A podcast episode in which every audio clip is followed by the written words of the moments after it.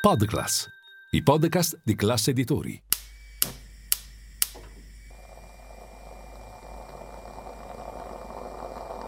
Buongiorno dal gruppo Classe Editori. Io sono Massimo Brugnone. Oggi è venerdì 20 ottobre e queste sono notizie a colazione, quelle di cui hai bisogno per iniziare al meglio la tua giornata.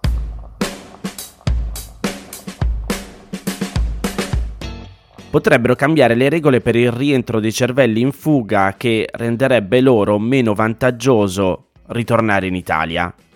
In particolare, tra le misure approvate durante l'ultimo Consiglio dei Ministri, quello in cui è stato approvato anche il disegno di legge per il bilancio per il 2024, ci sono alcune nuove regole sugli sgravi fiscali previsti per chi rientra dall'estero, come dicevo prima il cosiddetto rientro dei cervelli non sono definitive perché il decreto legislativo sulla riforma fiscale che lo contiene ora dovrà passare all'esame delle commissioni parlamentari competenti e se queste regole venissero approvate così come sono, renderebbero meno vantaggioso il rientro di certi lavoratori italiani dall'estero.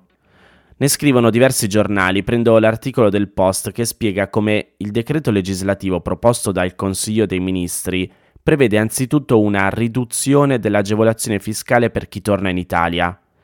Attualmente, grazie al cosiddetto decreto crescita introdotto nel 2019, i lavoratori rimpatriati pagavano le tasse, l'IRPEF, solo sul 30% del proprio reddito imponibile per almeno due anni.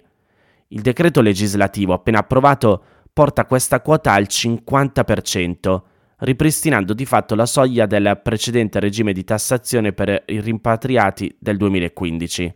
Significa che su 100 euro guadagnati le tasse verranno pagate non più su 30 euro, ma su 50.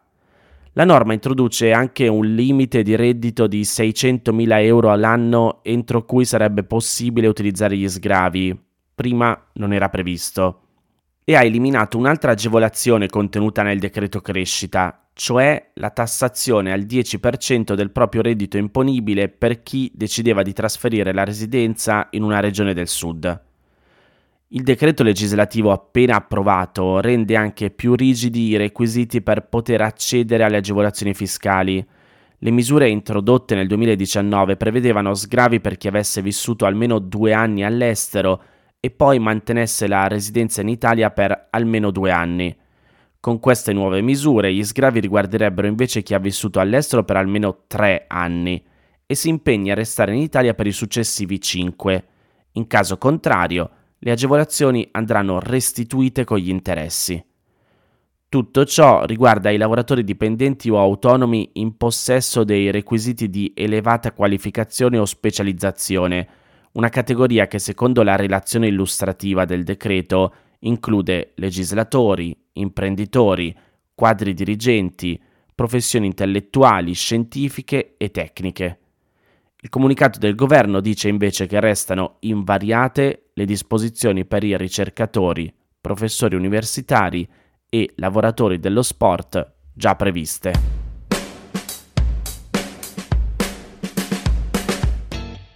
Anche qui ne scrivono diversi giornali, vado a leggervi l'articolo di Repubblica che dice siamo al divorzio fra Renzi e Calenda. Ma come per tante storie che finiscono a stracci, si passa per le carte bollate. E si litiga pure sui soldi, con tanto di lettera protocollata da azione al presidente del Senato Ignazio La Russa contro le mosse di Italia Viva. Lettera che Repubblica ha visionato in cui si parla di una possibile violazione della disciplina del finanziamento dei gruppi Dopo sei mesi di bizze, tweet, veline, l'ex premier ieri mattina ha formalizzato lo strappo. I gruppi parlamentari si separano. Meglio finire questa telenovela che farci ridere dietro da mezza Italia, ha detto Renzi. Tutto finito, quindi in realtà c'è ancora una disputa, anche matematica oltre che politica. Renzi ha i numeri per formare da solo un gruppo al Senato, ha sette senatori, con l'ingresso dell'ex De Luciana, nel senso di Cateno De Luca, Daphne Musolino, mentre Calenda ne ha quattro. E ne bastano sei da regolamento. Alla Camera lo scenario cambia.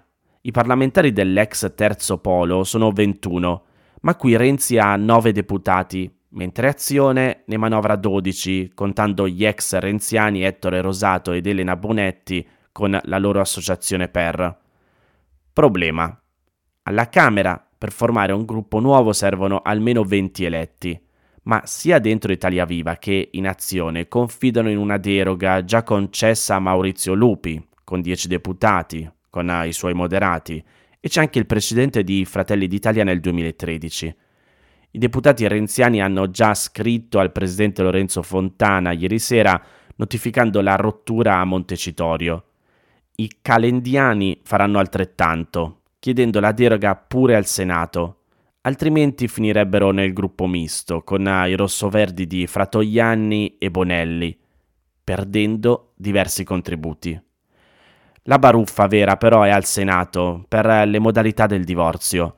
Renzi ha riunito ieri i suoi sette senatori, assenti i quattro di azione, per cambiare il nome del vecchio gruppo. Via Azione, via Calenda. Il nome sarà IV il centro Renew Europe. Votazione scontata, 7 sì dai renziani, ma Azione, appunto, ha presentato ricorso alla russa, che ora si riserva approfondimenti e spera in un accomponimento amichevole. Il ricorso è in punta di cavillo. Il quorum per il cambio del nome da statuto del gruppo è fissato a due terzi. Secondo Italia Viva, 7 voti bastano perché la media esatta dei due terzi è 7,3 e per Renzi si può arrotondare per difetto. Per Calenda invece l'arrotondamento va fatto per eccesso e ognuno cita sentenze. Twitta Calenda. Dividiamo pure i gruppi, ma no al cambio del nome. Sostiene l'ex ministro che è una questione di principio. Ma in realtà c'è anche una bega finanziaria in ballo ci sono 300.000 euro di fondi residui, cioè i soldi che Italia Viva ha maturato nella scorsa legislatura e che per la continuità del gruppo, dopo le elezioni politiche, sono stati attribuiti al terzo polo. Secondo Azione, se Italia Viva formasse un nuovo gruppo, perderebbe quei soldi perché la continuità non ci sarebbe più. Per questo cambiano il nome, anziché fare un nuovo gruppo ho letto tra virgolette ovviamente il parere che arriva da Azione. Secondo Italia Viva, invece, quei soldi sarebbero comunque salvi, avendo in tasca un accordo siglato a inizio legislatura che già stabiliva che quella somma sarebbe finita ai renziani. E l'accordo in effetti c'è, lo riconosce anche Calenda, scrive Repubblica. Il punto è la continuità, la formazione di un nuovo gruppo. La compromette oppure no? Altra bizza economica. Nella lettera alla russa, Azione contesta l'ingresso nel gruppo unitario di Musolino, ultimo ingaggio di Italia Viva.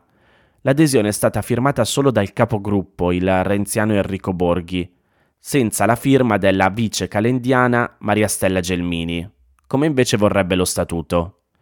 Tecnicismi, ma per questo Azione chiede al Senato di prevenire qualsiasi violazione del finanziamento dei gruppi visto l'aumento delle risorse che potrebbe essere riconosciuto al gruppo in conseguenza del mai legittimamente avvenuto ingresso di Musolino. Ogni parlamentare porta in dote ai gruppi 50.000 euro l'anno. Per Italia Viva, replica Paita, che dice così. Calenda ha mandato messaggi di benvenuto a Musolino nella chat dei senatori. Un altro classico delle storie che finiscono male gli screenshot.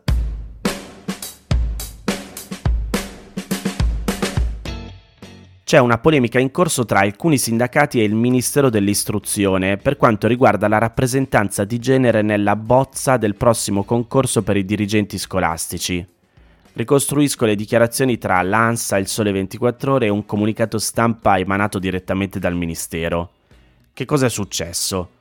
Come accennavo prima, la bozza del prossimo concorso per i dirigenti scolastici che si svolgerà di qui a qualche mese, all'articolo 10 prevede che, leggo tra virgolette saltando qualche passaggio, all'esito della procedura concorsuale, a parità di punteggio complessivo, considerate le percentuali di rappresentatività di genere di ciascuna regione, il titolo di preferenza sia in favore del genere maschile.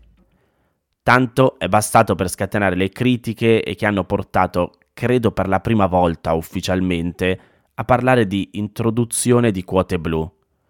Un passo indietro, hanno detto dal sindacato Will Scuola, mentre per la segretaria FLC CGL, leggo tra virgolette, una norma pensata per favorire l'accesso delle donne anche nei ruoli apicali della pubblica amministrazione rischia, nel caso della dirigenza scolastica, di penalizzare le docenti che rappresentano l'83% della platea del concorso.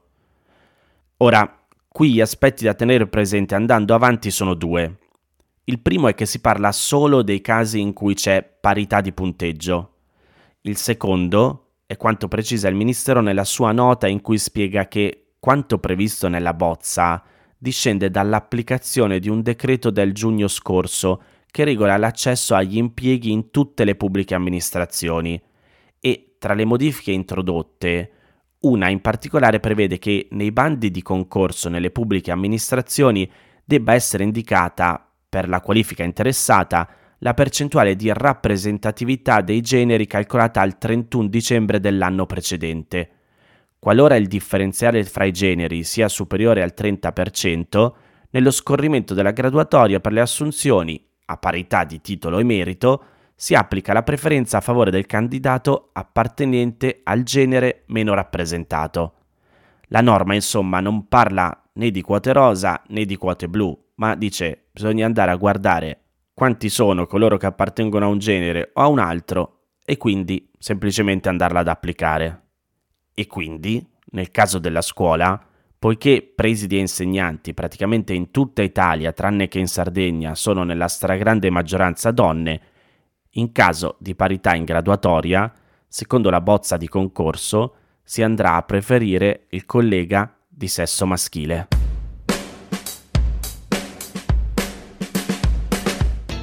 Queste erano le notizie a colazione di oggi. Se volete suggerirmi alcune notizie o mandarmi i vostri commenti su quelle trattate, potete scrivermi all'indirizzo notiziacolazione.it. Se volete rimanere aggiornati ci sono il canale Telegram e Whatsapp di Notizia Colazione. Nel sommario della puntata trovate il link per gli altri podcast del gruppo Classe Editori.